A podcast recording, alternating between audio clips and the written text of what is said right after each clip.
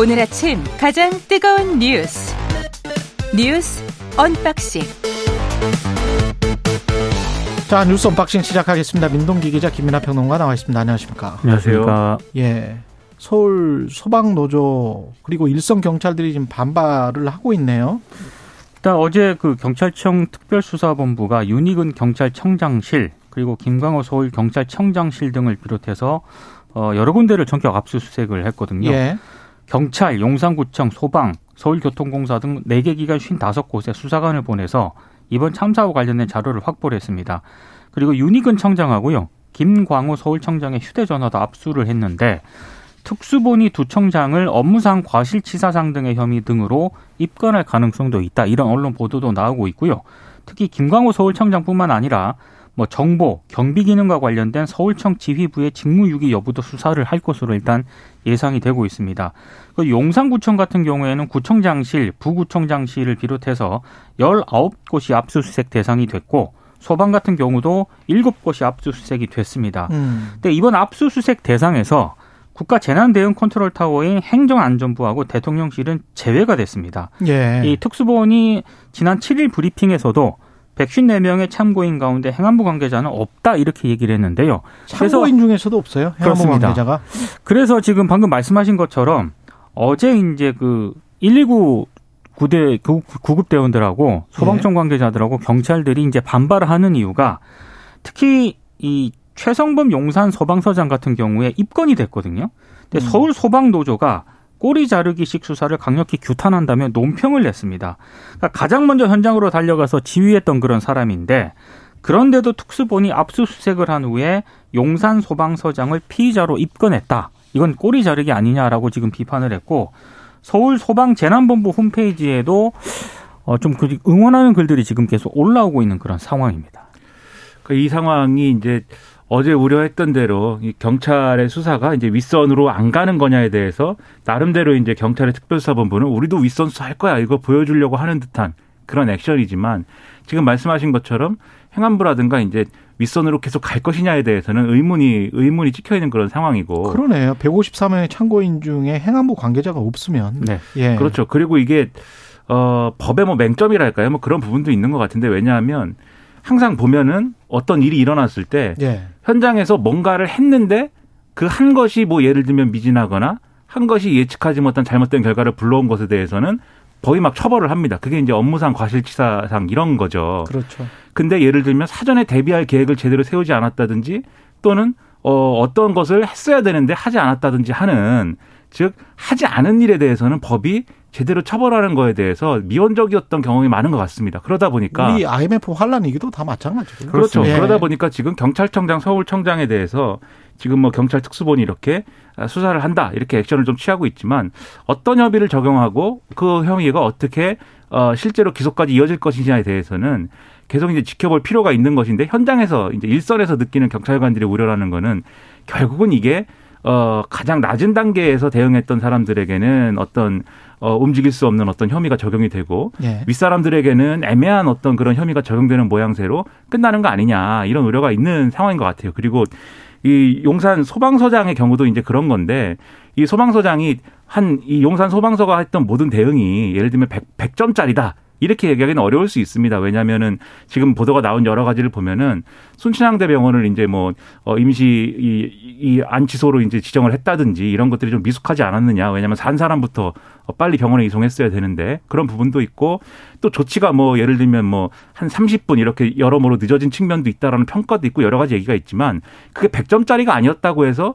어, 현장에서 대응하는 그 상황을 다 어떤 법적 처벌의 대상으로 놓고 이제 할 수 있는 아니죠. 것이냐. 예. 그건 또 아닌 거거든요. 예. 근데 결국은 그런 것들은 이제 어떤 수사의 대상이 되고 윗선들에 대해서는 이제 진행되지 않는 거에 대해서는 당연히 이제 현장에서는 우려가 나올 수밖에 없는 것이기 예, 때문에 행안부 안에 또 경찰국이 있고 경찰국을 신설을 했잖아요. 그렇죠. 주 들어서 그러면 그렇죠. 행안부의 고위 관계자를지 행안부 장관 관련해서 뭘 했는지 어떤 대비를 했는지는 수사의 대상이 돼야 되지 않습니까? 근데 그런 부분들에 대해서 예. 행안부 장관은 책임이 없다라는 쪽으로 정권과 정부의 어떤 흐름은 거의 이제 정해진 것 같아요. 왜냐하면 이상민 음. 행안부 장관도 국회에서 그 얘기를 했거든요. 경찰국 문제하고 예. 지금 상황하고 연관시킬 수가 없다. 왜냐하면 경찰국의 업무에 그런 치안 유지 기능이나 이런 게 없다 이렇게 답을 하기도 하고 그리고 뭐 국회 상황을 또 우리가 얘기하겠지만 국회에 출석한 주요 인사들도 다 이제 이상민 장관의 어떤 인사 조치나 이런 거에 대해서는 거리를 뒀거든요. 그러니까 이런 부분들이 현장에서 볼 때는 이거 윗선들은 다 빠져나가는 거 아니냐 이렇게 생각할 수밖에 없는 겁니다 지금. 전형적인 눈치 보기 같은데요. 왜냐하면 어제 이제 윤상현 의원, 국민의힘 의원도 그 제가 그렇게 질문을 했어요. 지금 시기에 행안부 장관이 스스로 사표를 내는 게 국민의힘에게도 유리하지 않느냐. 그렇게 이야기를 했더니 동의를 하시더라고요. 근데 아니 누가 생각해봐도 그렇죠. 이런 상황이 있어서 최소한 정치적 책임을 지고 지금은 일단 사퇴를 하고 그리고 나중에 뭐 사퇴 수습이 몇 개월 후에 끝날지는 모르겠지만 그때 뭐 파면을 하든 사퇴를 하든 나는 일단 이번 사태에 책임을 지겠다.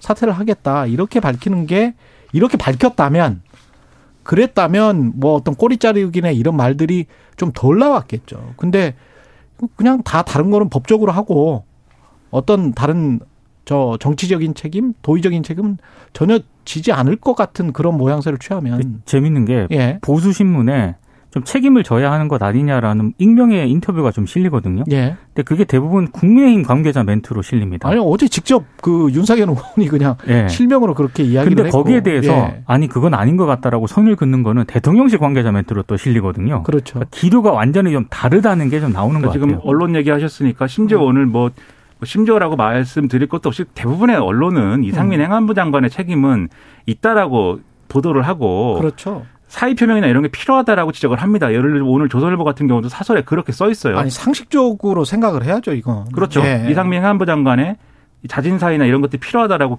지적을 하고 있기 음. 때문에 그런 지적까지는 대통령실이 좀 감안해서 음. 언론 대응이나 이런 걸 할 필요가 있죠. 그리고 대통령실 국감이 열렸는데 김은혜 홍보 수석이 쓴 겁니까? 웃기고 있네는? 어, 일단 그렇게 보입니다. 예. 왜냐하면 이 어제 국회 운영위원회 국정감사 도중에 웃기고 있네라고 적힌 대통령실 참모진의 메모가 보도가 됐는데 아, 당사자인 김은혜 홍보수석하고 강승규 시민사회 수석이 국감장에서 퇴장을 당했거든요. 근데 거기 보면은 강승규 시민사회 수석이 일단 쓴 걸로 보이진 않고 어, 강승규 시민사회 수석 왼쪽에 김은혜 홍보수석이 앉아 있었거든요. 근데 그 메모지를 쓰려면은 오른쪽에 앉아 있는 사람은 왼손으로 써야 되기 때문에 예. 아무래도 이 강순기 시민사회수석 왼쪽에 앉아 있었던 김은혜 홍보수석이 오른손으로 쓰기가 좀 가능성이 높으니까 그래서 음. 언론들이 김은혜 홍보수석이 썼다 이렇게 지금 보도를 하고 있는 그런 상황이고요.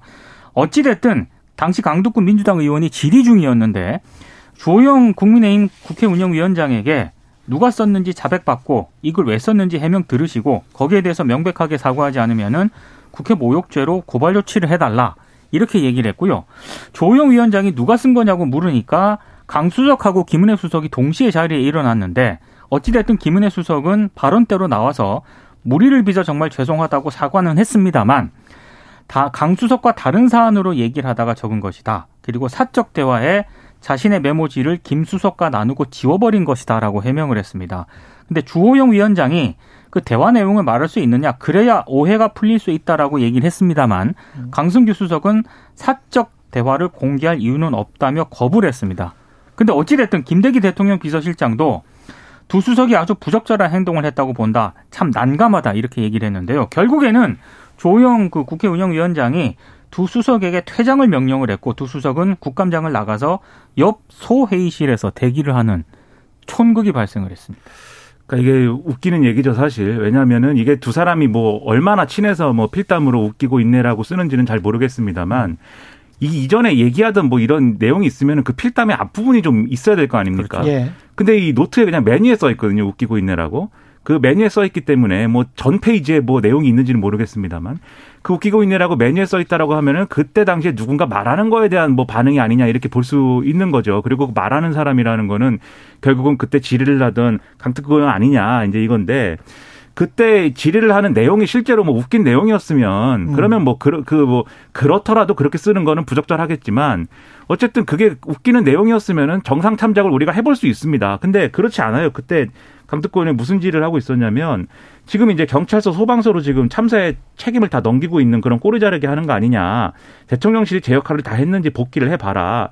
각 부처가 상황 대응을 할 수 있도록 하는 위기관리센터의 중요한 업무 아니냐 뭐 이런 질의를 하고 있었는데 여기에 대해서 대통령실의 중요한 위치에 있는 수석이 웃기고 있네라는 마음을 가지고 있다라고 하면 그게 국민들 볼 때 어떤 문제겠습니까? 그래서 지금 뭐 사적 대화를 한 거에 대한 반응이다 이렇게 설명했지만 그게 정확한 얘긴지에 의심이 있기 때문에 정확한 해명을 하길 바라고요. 이게 제대로 해명이 안 되면 해명이 되겠어요. 대통령실이 여기에 대해서 이 참사에 대해서 별로 진지한 마음을 갖고 있지 않구나 이렇게 여겨질 수밖에 없는 거예요. 그러면 안 되지 않습니까? 아니 이게 저는 지금 한두 번이 아니라서 지난번에 김은혜 홍보수석이 그렇게 해명을 했잖아요.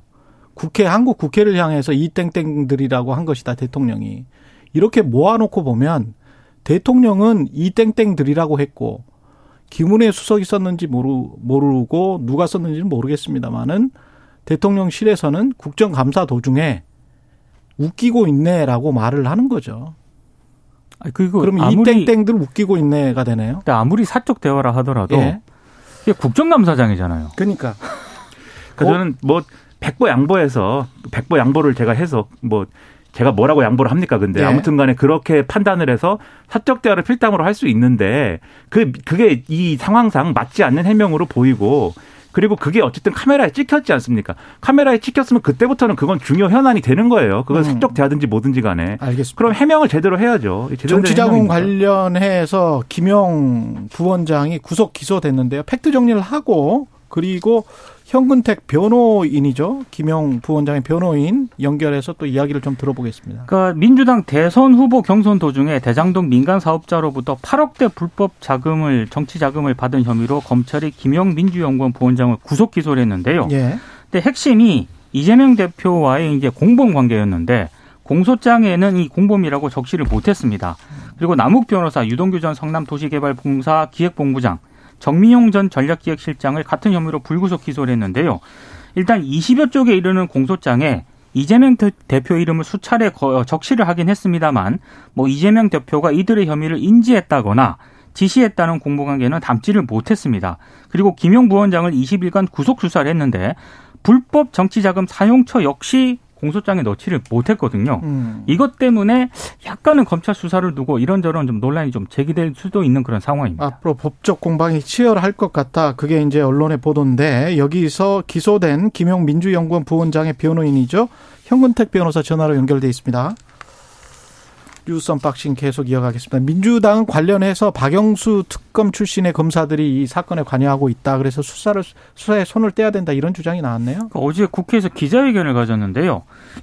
그러니까 대장동 위례 사건 수사부를 박영수 특검단 출신 검사들로 전격 이제 윤석열 정부가 들어서 교체를 했는데 박영수 키즈들에게 수사를 맡긴 것이다라고 주장을 했습니다. 이게 왜냐하면 어, 지금 수사부 소속으로 되어 있는 검사가 고형곤 제4차장 검사, 강백신 반부패 수사 3부장, 호승진 부부장 검사인데 다 박영수 전 특검이 이끌었던 이른바 그 2016년 국정농단 특검팀에서 활동을 한 그런 검사들입니다. 그러니까 이제 민주당의 주장은 이 고양이에게 생선을 맡긴 것 아니냐. 그리고 이들이 박영수 전 특검과 연루된 50억 클럽을 제대로 수사할 수 있겠느냐라고 비판을 했고요. 어, 특히 이제 에, 그래서 민주당은 대장동 사건 수사부에 기피 신청을 요구를 했습니다. 검사 윤리 강령을 보면 검사가 취급 중인 사건의 관계인가 특별한 관계가 있는 경우에는 수사 공정성을 의심받을 우려가 있다고 판단했을 때 사건을 회피할 수 있다 이렇게 규정이 되어 있는데 예. 이 부분을 이제 거론을 하면서 민주당이 기피 신청을 요구를 한 그런 상황입니다.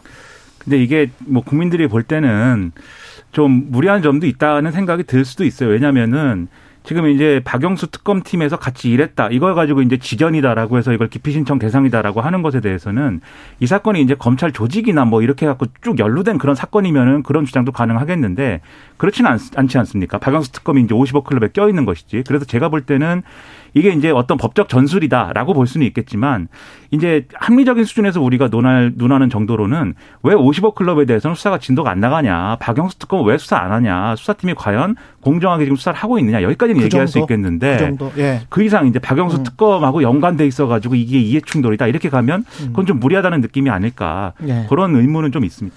뉴스 unboxing 민동기 기자 김민아 평론가였습니다. 고맙습니다. 고맙습니다. KBS 1라디오 최경영의 최강시사 듣고 계신 지금 시각 7시 41분입니다.